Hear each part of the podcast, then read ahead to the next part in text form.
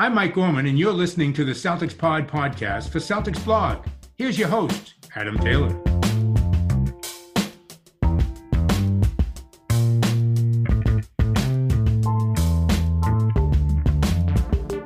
What's going on, everybody? Happy Monday. Hope everybody had a good weekend, stayed safe, had some fun. I don't know what y'all were up to, but I'm sure that it was probably better than what I was doing because I was working.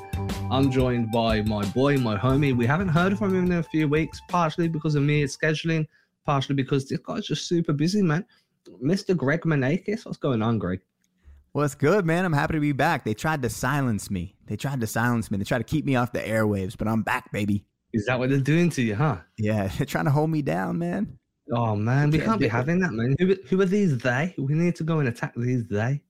Um, the the they, you know, they're the not the they that's in the news these days, right? It's it's not the the the, pronoun they and how the, the, pronoun they is being used these days. It's just a it's just a they that's out there. You know what I mean? They're just like in the void, floating around. They are everyone. Everything. They are everything. They are everyone. they are anonymous. they are. exactly. Oh man, please don't come for us. Um, I'm, I do not want to be. We're not important enough yeah, I'm happy about that. I don't know about you.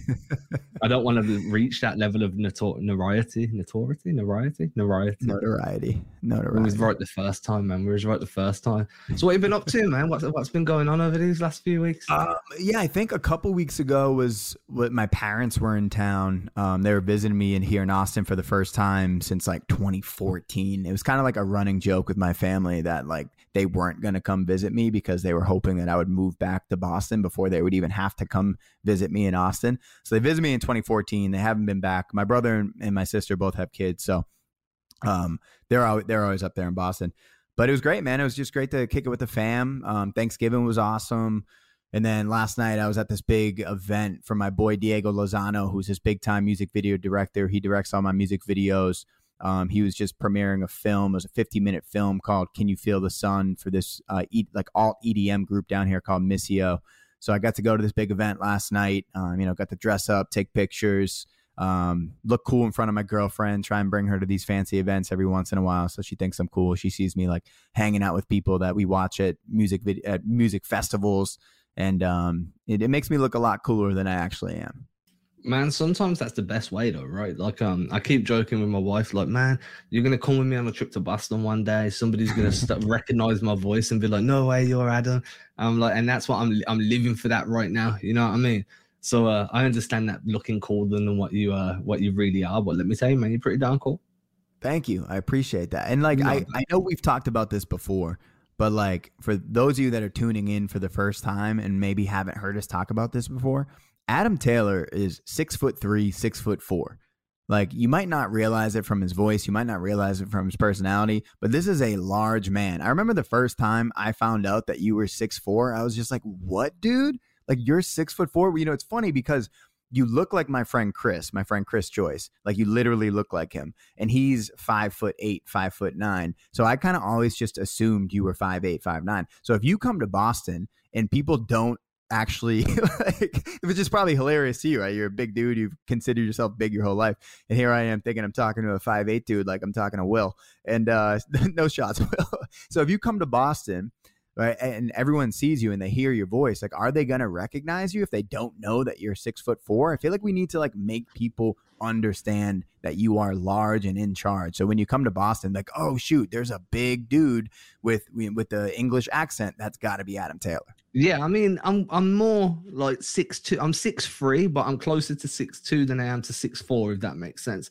Okay. But put me put me in some sneakers, and I'm probably you know around about that six three and a bit type of height.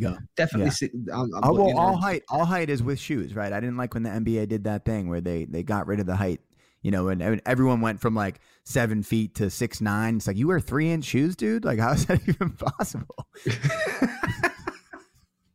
yeah, all I know is I'm tall enough that every time I go to the grocery store, somebody somewhere is asking me to reach them off the top shelf. you know what I mean? Just like, hey, could you, uh, could you, do you mind just, uh, do you mind just passing me that down, please? Oh, that's so nice of you. Thank you. I couldn't reach, and I'm there like not even tiptoeing. I'm just grabbing it like I'm just some diplodocus pulling down a tree. it's like a, But uh, man, I, I, I had a growth spurt at 14. I went from five foot six to six foot one in the space of like wow. four months. I like yeah, so I'm in like ninth. Yeah, so I'm like eighth grade. I'm quite you know I'm a bit short for my age, chubby. I go away for the for like the um this what we call it the summer holidays. You know, like we have six weeks mm-hmm. off in the summer and then we go back. Like, and um, I go away. I come back and I'm six foot one, skinny, and like all of a sudden I'm dominant on a basketball court. Where before I was getting bullied a little bit because you and know, you're probably getting all the babes too, right? Well, that that was a byproduct. that was definitely because obviously as you grow, all that that baby fat just disappears, right? And then mm-hmm. all of a sudden you're just like this six foot. Yeah, dude, I was uh, I was fortunate, and then I only grew another. In my head, I'm like, that's it. I'm going to the NBA. If I'm this tall at 14, by the time I'm 21, I'm going to be like 6'10", 6'11". I'm just I'm I'm destined for greatness. Turns out I grew another two inches the rest of my life, dude. hey man, I made I made it to six feet, six one in shoes, so I'm happy with that. And don't you find it weird? Like I've I've been next to people that are six foot, and I feel like I'm the same size as them, but then I'm next to someone that's like six three, and I realize no, I'm the same size as you. Like it's such a relative, like six to six three is such a small height difference when you actually stand mm-hmm. next to each other but you go and put me against someone six ten, and I can like my uncle's six seven, and uh, I find it really weird that I have to look up to him. Like I'm like my neck is up. Mm-hmm. But that's that's yeah, bizarre. One of my homies down here in Austin, uh, he played at New Mexico with Tony Snell. Uh, his name's AJ Hardiman.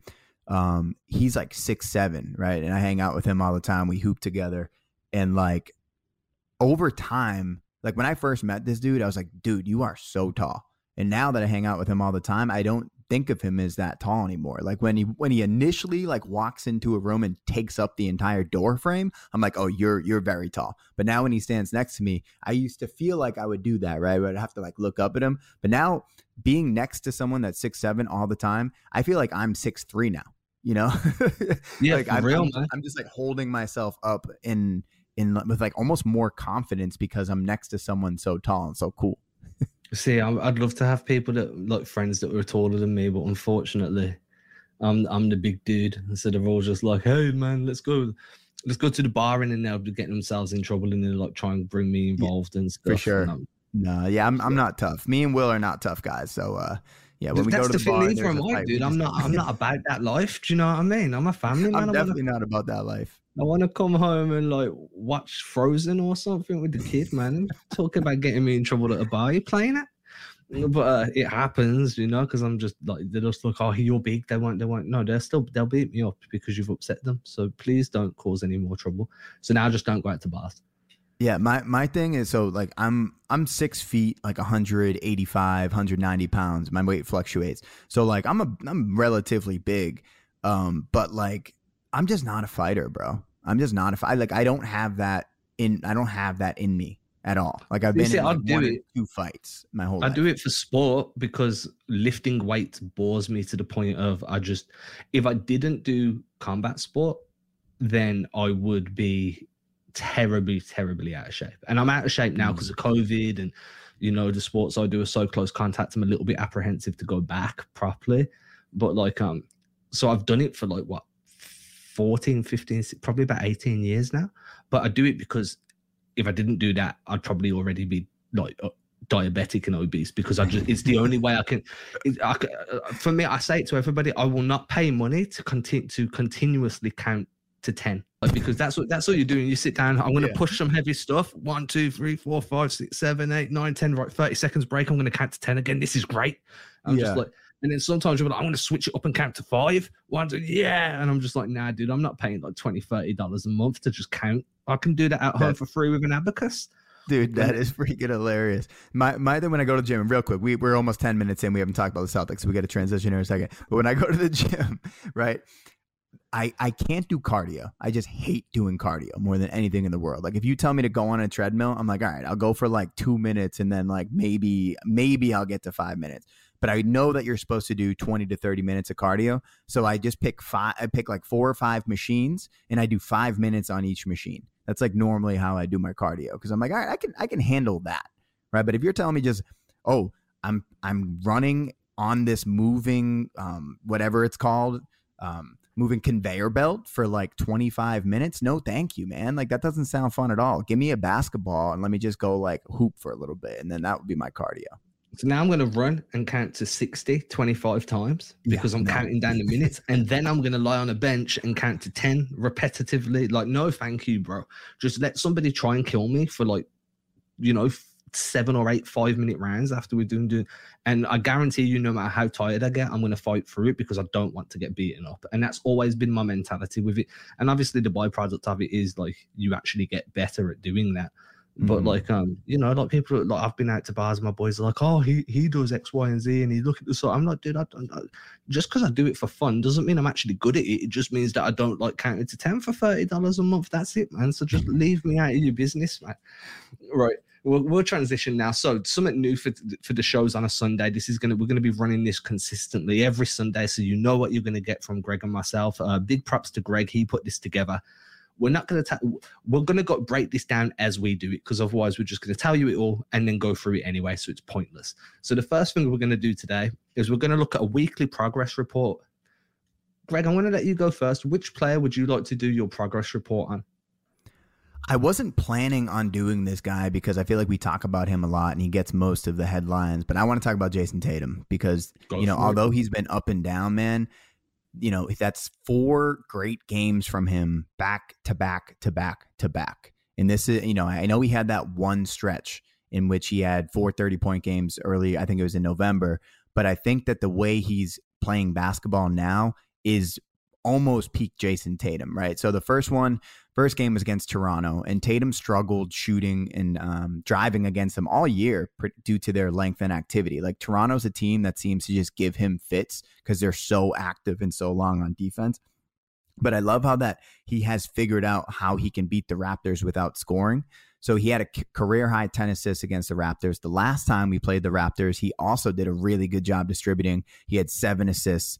Um, but he never stopped shooting in that game, right? So he was eight for 24. And in the game against the Raptors last week, he did, he knew he didn't have a shot and he capped out at 16 shots and he was okay with allowing the rest of the, rest of the team to win the game on offense. So that was a nice development that I saw from Tatum. And I know you and Will talked about how, how great it was to see him distributing at the level that he was.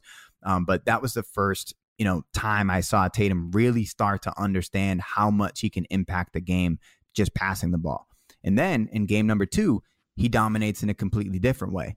You know, Udoka had a really interesting strategy, starting the two bigs, and most of the double teams, especially early in the game, where he was sending Horford and Robert Williams at Joel Embiid to double team. Right, a lot of time double teams come with like a wing or a guard trying to double the big, and they sent double bigs in the double team, which I thought was really interesting. I hadn't really seen too many teams do that before, and Tatum it was necessitated for Tatum to rebound, and he did. He had nine first half rebounds.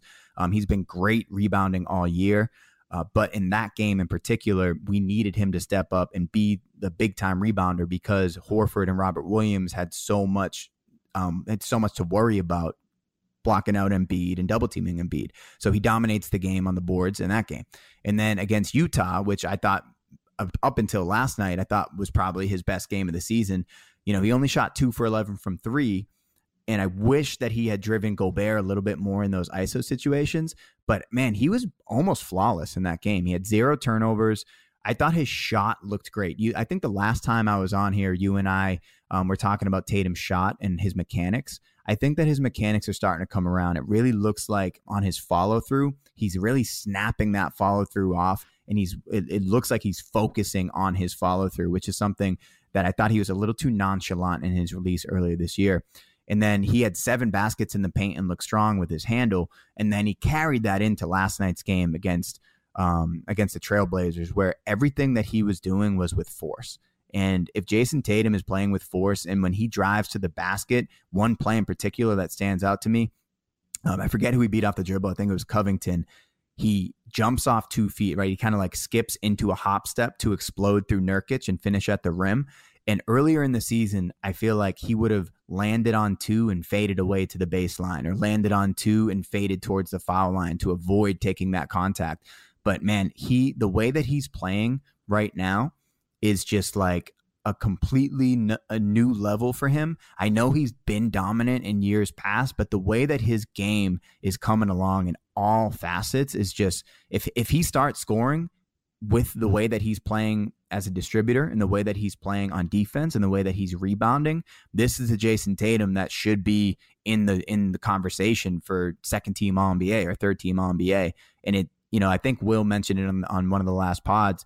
The dirty little secret: everything about Jayson Tatum's game has improved except for his shooting this year. And I, I got to give him his props this year, man. I thought this was not only one of the best weeks for the team, but definitely one of Jayson Tatum's best weeks. What are your and thoughts? It's crazy how that coincides, right? Mm-hmm. Like for me, like you know, I'm not saying this team can only go as far as what Tatum takes them because I feel that's disingenuous to the other talent around them. But everybody seems to find their groove when Tatum finds his groove because you have that confidence knowing you've got your go-to scorer that's actually going to be able to get you a bucket when your back's against the wall. Um, you were talking about like the way he was getting to the bucket, you know, with that hop step and then going straight into contact. I think another thing that I've noticed is his decision making is rapidly, um, like rapidly improved. If you look at there was a possession so early, there was a really good possession against Portland um, at the beginning of the game where he kind of gets the ball, um, jab steps one way and goes the other way, but it's all in like such a fluid motion. And I think even Mike Gorman was like, "Man, that was fast." and he's doing that a bunch now. But he's also doing it intelligently enough to split the defense. Like um, he's trying to get through the gap. He's shooting the gap on the defense to create that open lane to the hoop, and then he's just going to live with the results. He's either going to get to the rim and finish, and I think his uh, finishing around the rim has been vastly improved over the last four or five games. But he's also trying to draw that contact because I don't think he's scared of absorbing that contact now. He, you know, he, I think he's realizing that he's far stronger than most of the people he's going to go up against consistently. So I, I, think that that plus the way the Celtics are running like inverted screening sets to get the mismatches for Tatum, so he can bully guys with his back to the basket. There was a play. Was he? I think it was against Utah. It might have been. Yeah, I think it was against Utah. It was because it's Jordan Clarkson, and he was posting him up and he was baiting him he was leaving the ball out a little bit, dropping that shoulder, coming back, dropping the shoulder, coming back, mm-hmm. waiting for Jordan Clarkson to bite. As soon as Jordan Clarkson shot him for the steal, he just spun him off, and then it was an open lane to the hoop. That wasn't by mistake. Tatum, that play was designed in Tatum's head. He knew what he was doing, and now he's starting to play that chess game. That was a cat and mouse game. Can I get Jordan Clarkson to bite? Is he going to bite? Mm-hmm. He's bit boom, I'm going to go. If he doesn't bite after two or three fakes, maybe I need to, you know, face up or kick it back out and reset the offense. But having the confidence to go into those cat and mouse games and really bait people into mistakes is something that people have done to Tatum time and time again throughout his career. And now he's starting to be the one to dictate the pace of the play, dictate where he wants defenders to move. So he and he's manipulating the way defenses play him. And that's the sign of somebody that's really getting ready to take that next step is the fact that he can manipulate what other people are doing with his body movements and his head movements. Yeah, and I think that he's playing through his shoulders a lot. And what I mean by that is he's he's recognizing what his body type is and what his strength is in his shoulders, right? If if he's trying to like go 100% like through the defense like a like uh, a Jaylen Brown might try and split the defense. He doesn't quite have the same body type. His center of gravity is a lot higher, right? So if, if he can get up in the air earlier and finish through contact through his shoulders, then that's going to go a long way versus like Jaylen who I think he can he has a much lower center of gravity you know, so the way that he absorbs contact, it, it's I feel like it's more through his hips, and Tatum's it's like more through his shoulders, just from just from his body type. And also with what you're saying with Clarkson, you know, when if he's playing through his shoulders and using his shoulders to his advantage, sim- similar to how like a LeBron might play through his shoulders, or Kawhi Leonard, I think is probably the best um, the best example of that. Kawhi plays through his shoulders so much because if you bump into Kawhi in his shoulders, you're flying backwards. And that's what Tatum's doing. He's he's kind of leading with that shoulder. And then what he's added a lot to his game over the past couple weeks is that really quick spin move. He's doing a lot of half spins and full spins through his shoulders. He's just like getting that getting that initial contact and spinning off and, and doing some like I mean the the play that he had on uh, Covington you know, where he had the Dirk fade at the end of it. That was initially off of a really quick spin move. And, it, you know, coming, I remember when he first came into the league, one of his patented moves, it was like him and Markelle Fultz. They kind of had that Penny Hardaway half spin fadeaway. And he used to go to that all the time. And we don't really see that move from him as much now, but we know that a spin move is in his bag, right? Not every single guy in the league has a good spin move. There's kind of an art to that. Like Andrew Wiggins, who who's also good at that little penny move. That that clip of him doing the penny move the other day was was uh, making its way around the internet. But he has a great spin move. Andrew Wiggins, that's probably his best move is his spin move. Um, Pascal Siakam, although he does a lot of spin moves, I don't think has a good spin move. Jayson Tatum, I think, has a good spin move. And if he's continuing to do that, especially if he's playing through his shoulders and initiating that contact with his shoulders, man, watch out because not many guys are going to be able to take that initial contact and then brace themselves for the spin and be able to like be on balance for that spin. So I'm loving what I'm seeing out of Tatum, man. I think if, if he can continue to play at this level, and I have a stat for um, the fun stat of the week, I'll save that till later. But I want to talk about what Jayson Tatum's numbers without Jaylen Brown have looked like. Um, so just we will put that on the back burner for now, but I'm going to come back to that later. Yeah, I'm all for that discussion. The last thing I'll say about that spin move is people forget how wide his stance is as well. So how much ground he covers when he goes into that spin move, because just he, he plays with a wide base anyway. And he covers a bunch of ground off that spin move. And that's why he's locking guys up on the back of his hip when he spins off them, because mm-hmm. he's literally covering enough of a diameter around their body that by the time he's faced back up towards the basket, they're on that hip and they're not getting back around him because his shoulders are too broad and he's just so strong in, in like his back region. The guy I've got for this week's um kind of progress report is Josh Richardson. I'm really, really, really loving the J Rich man. Um, I don't think that it's fair to kind of judge him on points because you know he got coming against Toronto after three games out, hits 18 points. I think he plays a huge part in the W. Then he goes in against Philly, hits seven points, but he's still, in my opinion, played a decent part in that win. Then he comes in and drops 11 against Utah. I think that was important, only five so against Portland. So I think judging him by points just isn't fair to Josh Richardson because he's not in a role where he's going to have the ball in his hands often enough to dominate the scoring charts, right?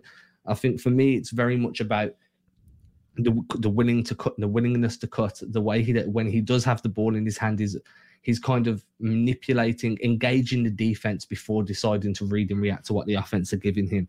He's very intelligent on the way he D's up. He's very happy to run. Yeah, I'm very pesky on defense. I'm using the word very a lot just because I really like this dude. Um, and then when he does get into the lanes, you know, he wants to finish around the rim. He settles for a couple of mid range pull ups, but that's his shot. You know what I mean? He's one of those guys that if you if he's pulling up off the dribble in that mid range area, I'm okay with that because he, that's his bag. That's where he's comfortable. But he's still getting it done at the rim as well. I'd like to see him hit a bit more from deep. I know he's not exactly playing terrible from deep, but 50% on two on one of two, you know, 33% on one of three, 25% on one of four. Those are his numbers over the last four games. 25% from three against Toronto, 33% against Philly and Utah, and then 50% on one or two shooting against Portland. He's not really firing away from beyond the arc much because he doesn't need to. That's not his game. He'll rather beat the closeout, go to the mid range and attack there. But I do think if you could get him shooting, I don't know, like 40% on six attempts a night, mm-hmm. possibly, mm-hmm. then you're going to open up so much more in terms of cutting lanes for others or driving lanes for him once he attacks the closeout that that's going to be a huge asset to the team. But all in all, I think what he's bringing for the value that his contract is, for how, how, little people expected from him after you know his tough year in Philly, then he had a tough year in Dallas, and now he's in Boston and he's playing really well. I think he's probably. I, am not classing Dennis Schroeder as a bench contributor right now because he's been in the starting lineup more than he's been on the bench. So I, I, do think that Richardson is neck and neck with Grant Williams for the most impactful bench contributor on this roster at the moment. Yeah, so a couple couple things with with his shooting. Um, I think it's something like 55% of his three point attempts are catch and shoot threes. And he said that he's not as comfortable shooting the three off the catch, right? He's he's someone that definitely would rather dribble into a shot. But, you know, when when he's shot faking and dribbling, he seems to be preferring to go into the mid range, right? And he's been super efficient from the mid range. So like taking more shots from three would probably also coincide with him taking less mid range and you know getting into the paint less because he, as you said, he's not going to have the ball in his hands for a ton of opportunities. So to ask him to take six threes, you're really asking him because he, he's not going to get you know like six um, catch and shoot three opportunities if he wants to drive to the basket. He's probably only going to have the ball in his hands maybe like 15 times as a creator, maybe less than that in a game, where like 15 times where he has the opportunity to take a shot. So like I don't know that I would want to see him take six threes a game because, in my opinion, that would mean he would probably take two or three less shots from the mid range. And I love what he brings in the mid range. I love what he what he like his decision making in the mid range is great too. He knows where his spots is and where his spots are, and he gets there every single time. You know, he's one of those guys. You know, DeMar DeRozan is like the epitome of this, right? But that dude just knows like there's four spots on the floor where he can get his shot off, and it, no matter how good the defense is, you're not going to be able to do anything. And Josh Richardson, I think he has like two spots on the floor where he feels like he can get those shots, but he gets there whenever he wants to get there. So I'm super comfortable with him getting to his spots, and I don't think that the way that he plays in the mid range interrupts the flow of the offense. Well, yeah, so like Schroeder, uh, who you know we've been up and down on, who I thought is I think has been playing great lately.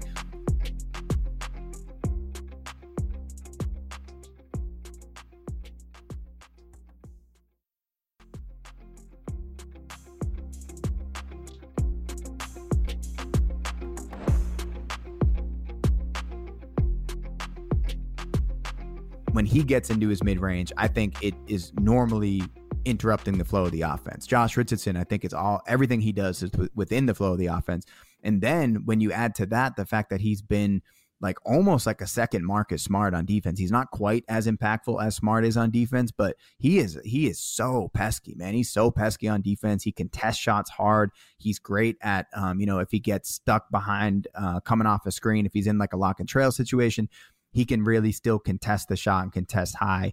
So I love what I'm seeing out of Josh Richardson, and it seems like he's like the the teacher's pet for Ime Udoka. Udoka just loves what Josh Richardson brings, and no matter what's happening, he's going to go to Josh Richardson because he's he's executing what Ime wants on the defensive end and on the offensive end. He's one of those guys that I think from the very beginning of the year understood that Ime was trying to play a certain way, and he was playing that way and it didn't look as good because everybody else around the team around him was not also playing that way. But now I do think that they are. I, I feel like, especially over the last couple games, every single person is starting to understand when I catch the ball, I need to do something immediately. And most of the time, it's drive the gap. Marcus Smart started to do it about three, four weeks ago. And then Richardson has been doing it all year. Schroeder just started to do it this week. Tatum started to do it over the last couple weeks. So the more and more guys that are doing it, we even seen Grant Williams pump faking and driving to the basket and making things happen, man. Like when everybody has that mentality, Josh Richardson being one of the, the guys who's doing it best, it's almost impossible to guard. And that's what you saw over the last couple games. When we have shooting on the floor and spacing with Grant Williams there at the four, versus a double big lineup and everybody willing to drive and kick. It's it, it's just a beautiful thing, man. I'm loving what I'm seeing from this team. We're trending in the right direction for sure. So the only thing I want to push back on there is like um where we were talking about the freeze, right? Because I think everything mm-hmm. else you're saying is perfect. I think that you know I, I tweeted this out. I think it was early in the week where I was like, Josh Richardson is to Udoka what Evan Turner was to Brad Stevens. Yes, that was, that, was, that was genius for sure. Just a super reliable presence that's been a veteran around the league, never really got given his flowers by anybody, comes in and then gets like the perfect role is just waiting for him to flourish. And I think that that's very much why we're seeing the Josh Richardson we are under Udoka. And I think that was um it, it, there's a lot of similarities there. And if R- Richardson can continue this long term and the Celtics go on a good run, then we can start to really cement that as a similarity as well. Um, the reason I said I want to see him shoot more threes is because what I've noticed is when Brown is in the rotation as well, so you have Schroeder and Richardson coming off the bench. What Udoka's tending to do is stagger. I don't know if Tatum's on the floor, maybe it'll be Schroeder with him. If Brown's on the floor, maybe it's Richardson's with him. And Richardson tends to get a little bit more of a usage rate when he's coming off the bench along with Schroeder. I don't know why that is but that's just the way it feels to me. Some of the games where Richardson's really had um been ball dominant has been when Jayson Tatum and Jaylen Brown are both healthy. And I don't know if that's just kind of like um it's a coincidence or whether there's something well, to that. And I think we're not going to know that for a while. So what what what I've seen from that is I think Ime understands the importance of Tatum and Brown learning how to play with each other and play off each other. So like I, I've actually seen him go to more lineups in which the Jays are both off the court, right? I, I kind of thought I would see uh, like almost 48 minutes, one of those two guys would be on the court. And it's not for a long period of time that he has both of them off, but it seems like he, you're right. He wants to go Schroeder, Richardson, um, Grant, Rob, and I don't know, pick pick another bench guy.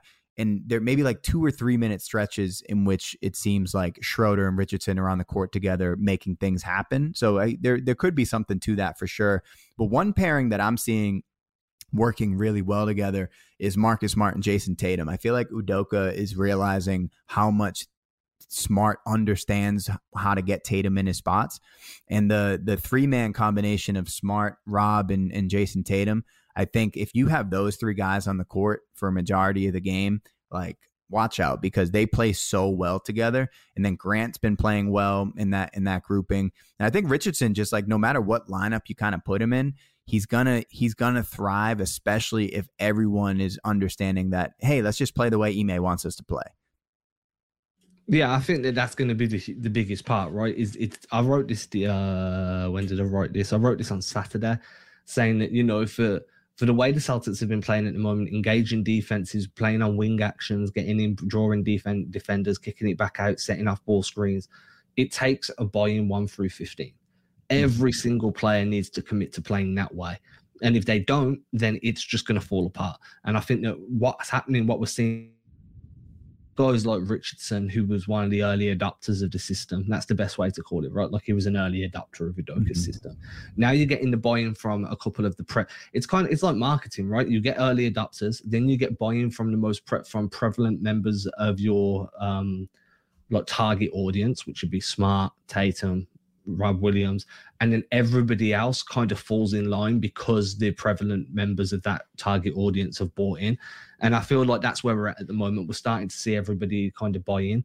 Obviously, I think that Jaylen Brown's kind of found himself like the odd man looking out a little bit because he's still mm-hmm. dealing with the injury. Everybody else has bought into this system. They're playing in a very specific way. And Brown's been in and out of the rotation so much that he's got to play catch up now. And I think he will get there. I genuinely do. But I think that part of the reason we're seeing him struggling is because everybody else has started to embrace this ball movement and uh, defensive engaging kind of team. And then Jaylen Brown's coming in and still playing the way he knows how rather than the way he needs to play. Mm-hmm. And that's where we're getting a bit of that disconnect from. Yeah, and let's get into the fun stat of the week because I, I feel like this is a good time to talk about Jaylen. Um, so just for everyone listening out there, Adam and I each week are going to pick one stat or you know a, a, family of stats that we want to talk about um, in the in the recent trends. And with Jaylen Brown, right? So I, I the Celtics have been playing so well during this stretch since November, which basically coincides with when JB went out against the Heat. So like JB has missed 10 games since that Heat game on November 4th.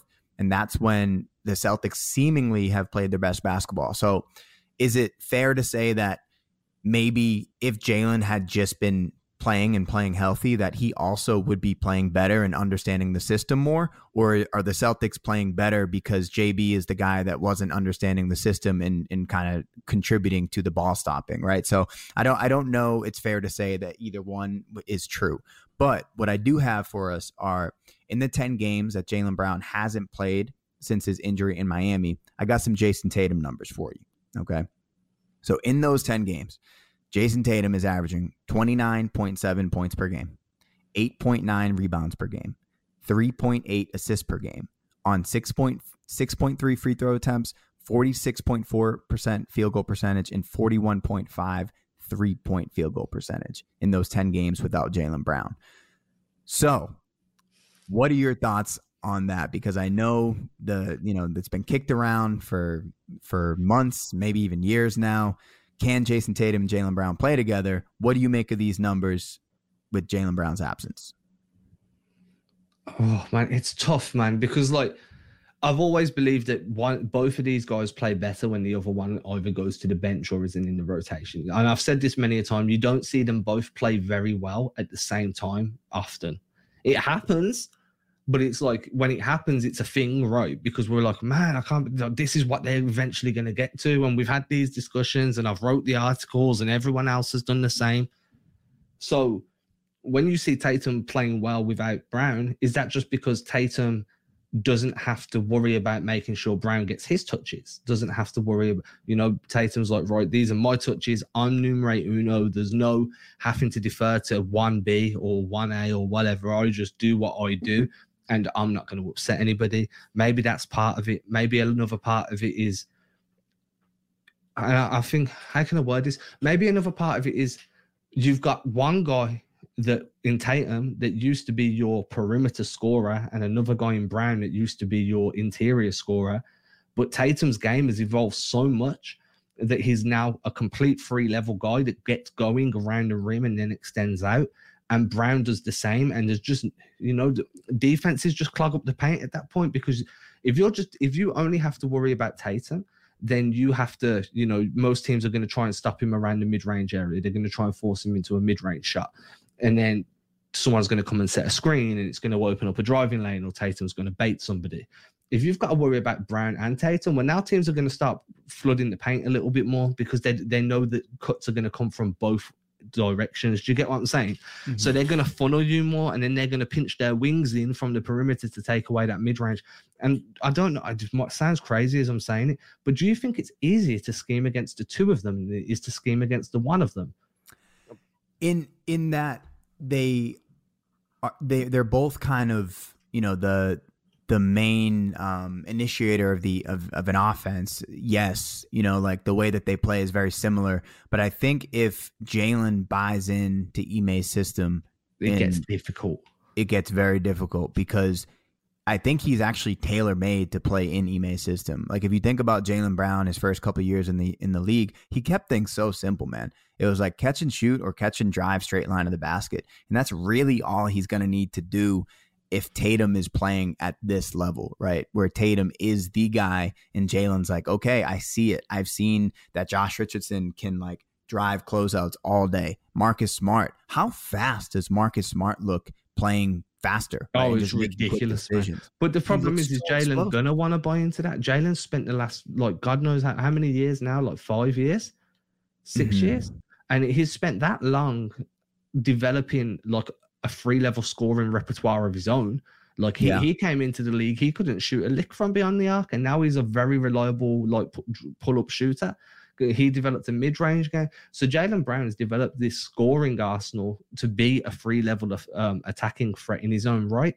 Why would he then be like, oh, well, because Tatum's getting the opportunity to do free level scoring, I'm just going to be a straight line drive guy and I'm just going to attack closeouts?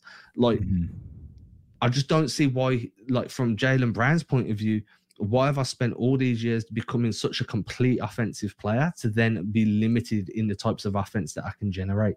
For sure. And I guess the the silver lining to the injury is that you could maybe pitch it to him as like as you're coming back from the injury, keep it simple. You know, just like do these things, keep it simple, and then we'll, you know, we'll start working you back into that that main role later in the season. And like maybe we we never do that, you know, or maybe it's only in in spurts. But Jay, I mean, dude, if if you think about what JB could be within the the last two games and the offense that the Celtics have played in the last two games, super small sample size, but there there are some great numbers for them. Um, in terms of their offense recently, they're they're just like completely trending in the right direction with their with their offense and their pace numbers. Um, I, I have one pace stat here. So since November fourth, uh, the Celtics were 25th in the league in pace. Since November 11th, they were 22nd. Since November 18th, they were 16th. In the last two games, they've been 11th, right? So pace is measured number of possessions per 48 minutes. So s- since November 4th, they've jumped uh, what? How, many stats? That's like 14 spots if you just look at the like the last two game sample size. Um, so like if JB is playing fast in with the rest of the guys playing fast, dude, JB is the is the perfect guy to play within this system if he buys into that role. But you're right. Like it's tough to check that ego, man. Once you've developed to into the all star that you have, like that's, that's, a lot to ask of someone to take that back seat. Then you're throwing the like, ball handling, dude. He, he developed mm-hmm. a whole t- a whole tighter handle this year. So yeah. maybe you know the only other option you've got is we see Dennis Schroeder operating as a as a secondary ball handler alongside Tatum. The realistic expectation is that Jaylen Brown just takes over that usage rate in the starting lineup and is your second side action ball handler. At mm which point you're giving him everything that Schroeder has. You know what I mean? You're saying you can score however you need to score, but if you keep ISOing, we're going to pull you back out because you're not playing the way we need you to play. Yeah. And I, I Schro- think that Schroeder's been great, man. Like the last two I nights, mean, Schro- hate Schroeder was to awesome. admit, hate to admit it, but he has. he has. I know. I, in our in our Celtics Legend chat, shout out to everybody in the Celtics Legends Twitter Twitter group. I, I like I log in every once in a while just to see like what people are talking about. And the other day, it was like I think I think maybe you hadn't watched the Utah uh, the Utah game yet or something, and then I just saw your your comment. And it was just talking about how Schroeder can be so negative to the team. I'm like, man, Adam, you got to come around on Schroeder, man. He Nah, played so nah. well today. Uh, yeah, but I hadn't watched again. that game, and I put after I haven't watched that game yet, but I was more along the lines of like he was a very, very bad piece against the 76ers. Yeah, And I think that, like, you know, and I think that's the problem with Schroeder, right? Like, you're going to get the very best of him and the very worst of him in the space of a week. And I'm just like, I'm, I'd rather just like a middle of the road type. Like, we don't get the best of you all the time, but we never get the worst of you either. I'm happy with that midway consistency. That's just, you know, I know what I'm getting every night rather than this roller coaster. But um, but yeah, in my opinion, if Brown could kind of absorb Schroeder's usage, which he will, because Schroeder will go back to the bench, that will just Mhm. naturally happen. But he needs to play the way Schroeder has been the last few games. Again, engaging the defense, hitting the cutter, being the guy to make the off-ball drives. And I think that's just going to take time. I don't think Brown's like incapable of it, but I do think that he's 10 games behind everybody else now. Yeah, and I don't know when he's going to come back from that hamstring, man. He did not look good in the games that he was back. And then when he grabbed it in the Philly game, I think it was the Philly game, it was like, "Ooh, that that's not that's not a good sign for JB." And then like when they say he's not going to play until he's 100% healthy, like are we even going to see him in December? Like I don't even know, man. Like he had 2 weeks off to get that thing right and it wasn't right. So like maybe we don't even see him until around Christmas. I, I'm just speculating here, but he didn't look good at all, man. Like I, that was the worst I've seen Jaylen Brown play, play in a long Well, the problem time. is it's not just a ramp up in fitness at that point. I mean, Marcus Smart had a great quote the other day, and he was like, "You go," and I've said this on the last podcast as well. He, Marcus Smart was like, "If you go to college to get a degree for a very specific job, and then you work in that job for five, six years, and then all of a sudden you have a new boss, and the boss is like, everything you've done, everything you learned, we're not Mhm. doing that anymore. We're doing it this way." It's going to take a while to learn how to do it that boss's way. You're not going to be great at it because everything you've learned is now it's null and void. It's not. It, it's you're putting it in the trash and you're rebuilding from Yeah. scratch. And uh, I think that with Brown, the one thing people are going to have to remember is this isn't just going to be a ramp up in fitness. This is going to be a ramp up in fitness plus playing catch up to the development in terms of schematic understanding that everybody else has that you haven't had the chance to piece together because unfortunately you've been injured. And that's through no fault of his own, but fitness will play a part, but it won't be the biggest part in Brown like hitting a, an all star level again on this roster. Yeah, for sure. And what was your uh, fun stat of the week? Yeah, we're running late here today. Uh, so I had one. It was a bit. It was a bit different. So I, I found this really interesting. So as of last Sunday, we record these episodes on a Sunday. As of last Sunday, Marcus Smart as a as a point differential. So when he's on the floor versus when he's off the floor, right? So with Marcus Smart on the floor last Sunday, the Celtics were sixteen point four points better off. So they were conceding. Let me put it up. They gave up 7.8 points less per 100 possessions with Smart on the floor, and they scored 8.6 points more with Marcus Smart on the floor. Yeah. Now, the Celtics have had a good week as far as I'm concerned. I don't think there was really a bad loss in there. You know what I mean? Um, would you say there was a bad loss in there? Win, win, loss, loss. we No, were three and one, right? Yeah. So we were three and one on the really week. good week, and the one loss that was there was a good loss in my opinion. It wasn't a loss. Yeah, that was it was so funny because you and Will on the last pod were talking about like w- winning against the Sixers and winning ugly, and Will was like, "Whoa, would you would you prefer that they play really well but lose?" And then the next game was literally that. You know, we have a, like our best offensive game in the season, but the Jazz just But I, yeah, I mean, I, I felt a lot better about the Utah game than I did about the Philly game. hmm You know, yeah, I no, mean? I mean the, the Utah game was insane, dude. Like every every single shot. That, I mean, Mike Conley was seven for seven from three. Like, what? Yeah. When does that happen? He's That was so just like, wild, dude. and then Donovan Mitchell just took over. So fast Mhm. forward a week for Marcus Smart, right? So last week, Mhm. 16.8. That's what I said, right? 16.8. 16.4. This week, fast forward a whole week. The, the, the team are only plus 7.9 with him on the floor.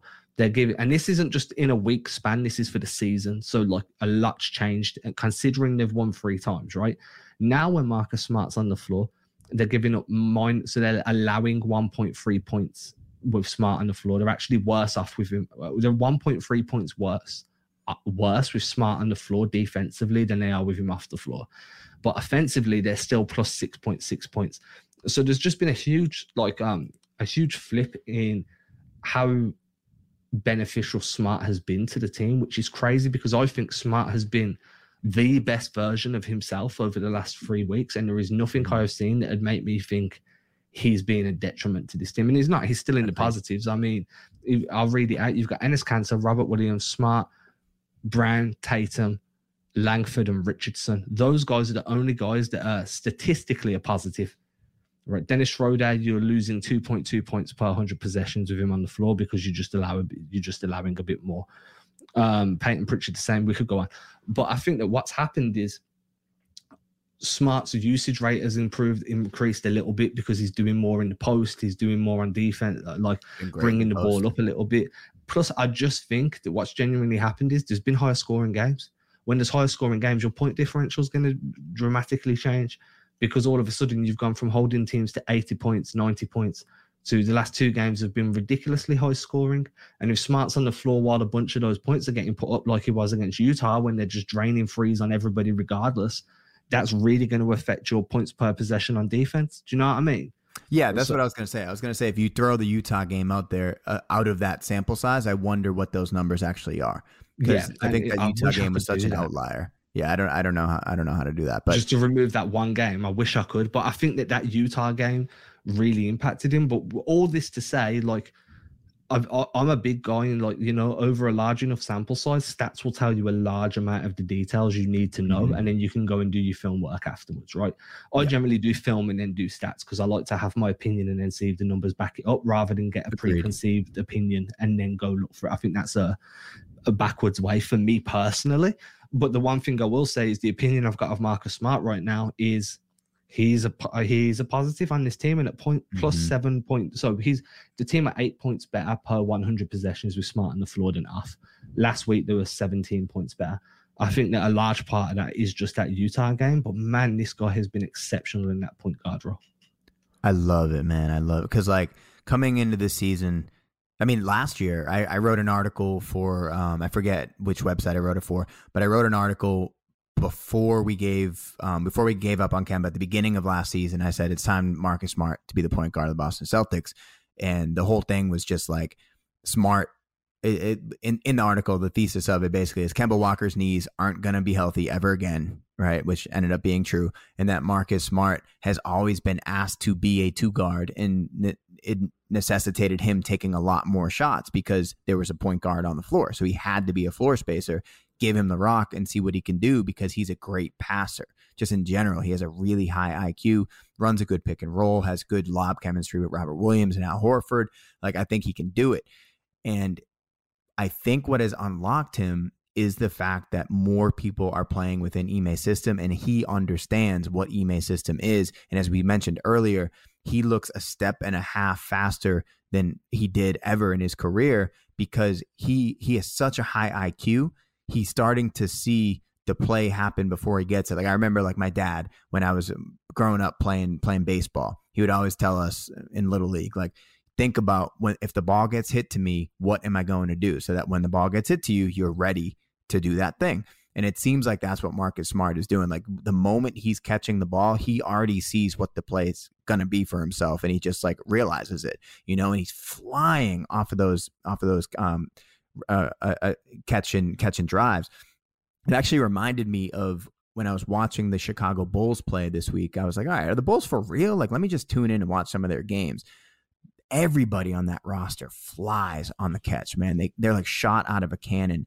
And I was like, man, I wish the Celtics could do that. And then the last couple games they did it. And Marcus Smart is one of those guys where he reminds me a lot of what Caruso is is for the Bulls, where he's a he's like an unbelievable defender, and then just when he catches the ball on offense, he's just making things happen. But Smart's better than Caruso on the offensive end, and his IQ is just so high that he as he's making that initial drive to the basket, there's like three options at all times for him, and he's seemingly making the right read every time as well. And then he's just getting better at finishing through contact around the rim. Like the couple um, little bank shots he had last night off the glass. I think he had two driving into someone's body and hit a little like one footed bank shot off the glass. Like you're starting to see that Marcus Smart, although he's not the best three point shooter, isn't a bad shooter right? He has good touch. He he's a good floater. He has a good post game. He's not a bad free throw shooter. So like it, it's nice to see him unlocked within Ime's offense because he's you're right, man.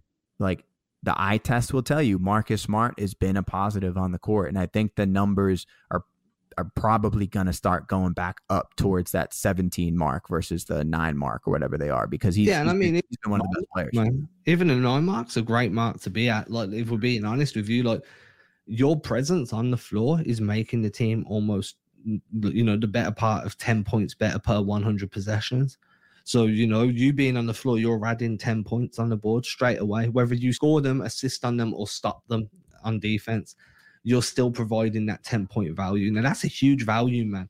And um, I, I agree with what you're saying. You know, he's flying around the floor more. His decision making just looks impeccable. I think that um, one of the biggest things for me with Smart is the way that he's embraced that post role where he's getting so into the post, the post and facil- yeah, just facilitating out of the post. Like obviously he knows he's not going to body guys there. Of course, hat tip to that dunk on uh, Gobert because he did body somebody there. and then, then he meme mugged real, real hard. That was great. That slow mo is unreal. but um, yeah, that post work that he's done, the way he's embraced that, and I think that's one of the things about Marcus Smart, right? Like he will do whatever you ask him to do if he truly believes it's going to benefit winning. It's if if he thinks it's going to um, impact winning on a high level, he's going to do that for you. So, and we're not seeing the heat checks, we're not seeing the stupid shots. We, obviously, there's times where he has to, you know, some uh, uh, sometimes the ball's going to get in his hand with three seconds left on a shot clock just because it's swung around that much, it's landed in Smart's hand. And then you're going to have to fire a shot, and it's going to probably be a bad shot. But guess what? Anyone who got their ball at that point is going to have to do the same thing. I think his shooting numbers are quite bad at the moment, but I don't think they're terrible. I still think they could tick upwards again. I think he's got plenty of time to go on a bit of a scoring run, and Marcus Smart usually finds a way in the second half of the season to up those shooting averages a little bit. Um, I'm, I'm pretty sure since like November he's shooting close to 45% from the field. This is what I mean. And as the season goes on, it'll probably get up to like close to a 50% true shooting percentage or 55% true shooting. And then like for me, my biggest thing is like, uh, oh, I've lost my train of thought now. I've completely lost my train of thought. We'll move on. let's, let's move on. We got we got one more thing uh, to do here in this new format. We're just gonna pick each of us pick a winner and loser for the week. Okay, okay. So, so you want to go first on me? Yeah, sure. And I'm gonna go with the loser first, um, and we'll end with something positive. So that my loser, even though he didn't play like a loser, is Romeo Langford.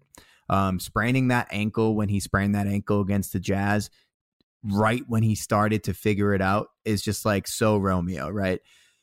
He had three great drives to the basket. He was playing with so much force. His defense looked great. And then all of a sudden, he sprains his ankle on a freak play trying to do a Euro step when he probably should have just given the ball to Jayson Tatum, right? He probably should have just um, driven the ball and given the ball to Tatum to finish for the flush. Makes a bad decision, tries to Euro step and sprains his ankle. And I don't know when we're going to see him again, but I just hope that this doesn't hurt all the confidence that he's had this year because he's playing with so much confidence and that's who I because he sprained his ankle. Well. It's Romeo.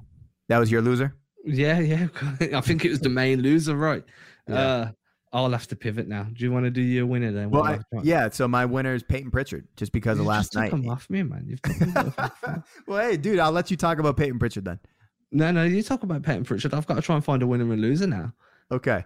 Well, I mean, dude, Payton Pritchard's had the worst season of like anybody with the can, when you compare it to the expectations that we had for that guy coming in. Like maybe you could say Aaron Nesmith, but Pritchard hasn't even seen the court. You know, at least Nesmith's had some moments. Pritchard's barely been on the court.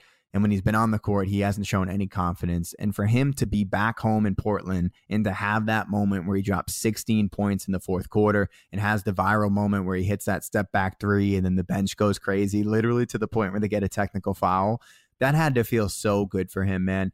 And like with this trip, with another back to back against the Lakers and Clippers Wednesday, Thursday. I think it's Wednesday, Thursday, Tuesday, Wednesday.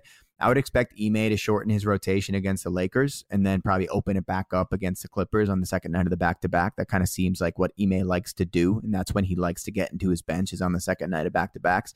So hopefully Pritchard gets one more chance on this trip in order to make a difference because you gotta you gotta capitalize on that man when when a guy has is feeling good about himself put him back on the court the next game i don't know if Ime is to do it but hopefully he gets another chance because he he was a huge winner for me last night I love the way the uh, the team got teed up for celebrating that for they had to it. resuscitate Dennis Schroeder. That was amazing. Oh man, it was so good. So I, this is on the fly. As I said, you stole my winner and loser. So loser for me, Jaylen Brown. Mm-hmm. I think that that's quite obvious. You know, everybody else is uh, adopting Udoka's scheme now. They're figuring it out. They've had the reps and they feel very confident. I feel like Jaylen Brown also isn't getting the confidence that's coming with playing the way the Celtics are. Like I said, even though even losing against the Utah Jazz for me is a confidence building game because you played the right way. You and you you stuck to that game plan even when things were getting tough and you trusted in that scheme. So I think Jaylen Brown's the loser there just because he could have really benefited from this experience too in terms of like uh, understanding the scheme. And then my winner is going to be Aaron Nesmith. Um, they used him as a movement shooter, man. They got him peeling off screens, catching on the move, and then just rising and firing. And guess what? They started falling. Shock. Are you shocked? I'm not shocked. No, nope. because that's who Aaron Nesmith is. And again, similar to Pritchard, I feel like you know he he's shown you that if you play him in a position in a in a role that's the right word. If you play him in a role that he actually feels comfortable in he can be a very successful piece for you. You know he got a couple of assists. His defense was very much based on the intangibles getting hands on balls getting like um getting deflections putting his body on the line diving for every loose ball. He saved a couple of possessions where the the, the um the Trailblazers could have got out and run and there was one where kind of um there was one where Nesmith dove got the ball and then excuse me, fed it back to one of the Celtics players, and mm-hmm. there was mm-hmm. another one where he forced a jump ball. So um, I think that Nesmith, in like his hustle and the fact that he's starting to show you that hey, if you just get him to peel off screens, catch and shoot, he's going to be super valuable. Uh, he's a winner. But uh, I wrote this in a piece that comes out tomorrow, I think. But at the end of the piece, I did say like um, the biggest question for me isn't if the if him and Pritchard are talented enough to make an impact. I think we know they are.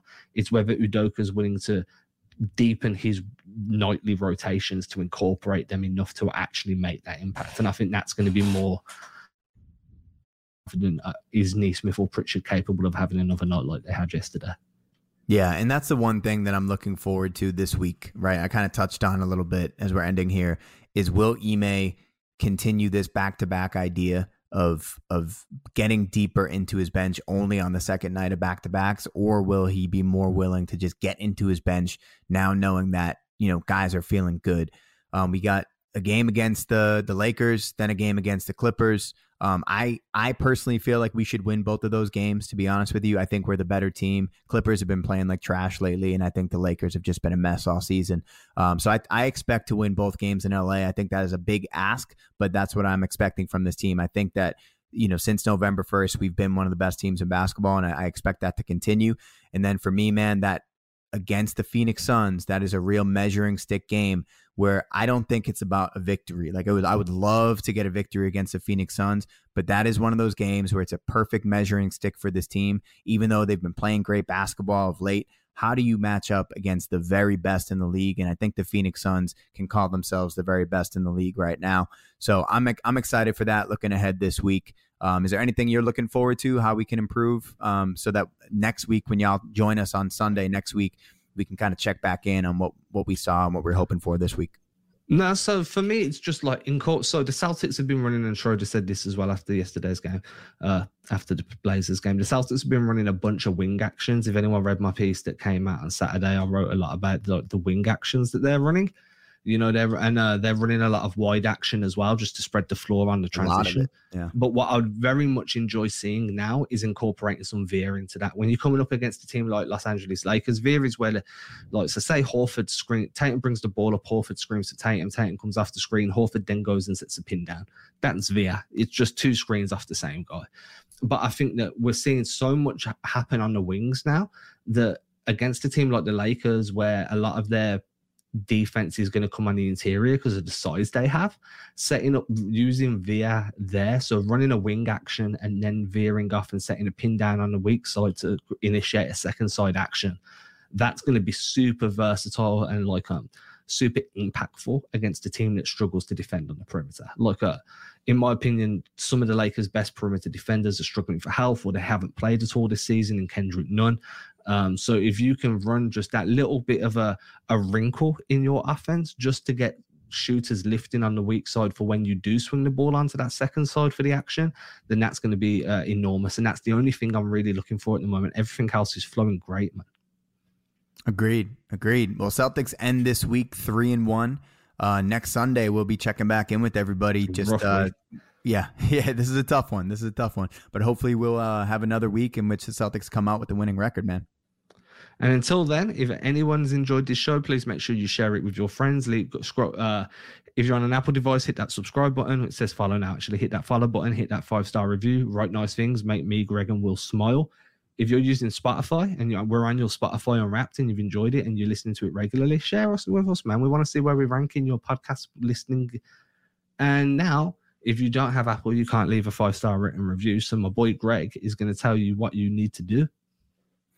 Yeah, just like talk about us in every situation to the point where people are like, "Why are you talking about Boston Celtics right now? Like you're you're not even a Celtics fan." Well, hey man, like just talk about the Celtics in every situation you find yourself in. You know, you could be in an Uber, you could be picking up a pizza, um, you could be in an intimate woman, uh, intimate moment with your loved one. Just mention how Adam and Greg and Will are just really bringing it on the Celtics Pod, uh, Celtics Blog podcast, and then um, you know that will really they'll really get the mood going. Get the mood. right, everybody, you've been listening to the oh. Celtics Blog podcast. We will catch you again on Wednesday if you listen live. If you want to watch it live, then you can catch it on Tuesday on Facebook on the Celtics blog page. We usually go live around about 4 p.m. Eastern. Until then, we bid you farewell. We've ran about 15 minutes longer than usual, so you've really had a good start to your Monday. Peace, everybody. Disrespecting you haters. I ain't sweating your opinion. Y'all been testing my patience. Never did it for a check. I've been impressed with the Just rather be creative than stressing my wages. Ageless. Every time I lay a verse down, one play at a time. Keep it moving like a first down. And at the end of the day, I can say that I made this. MJ never made it to the majors. Still, he chased greatness. Expected that he might fail. And I might too. I might never get to pop champagne. Celebrating with the crew. This ain't everything I am. It's something that I do.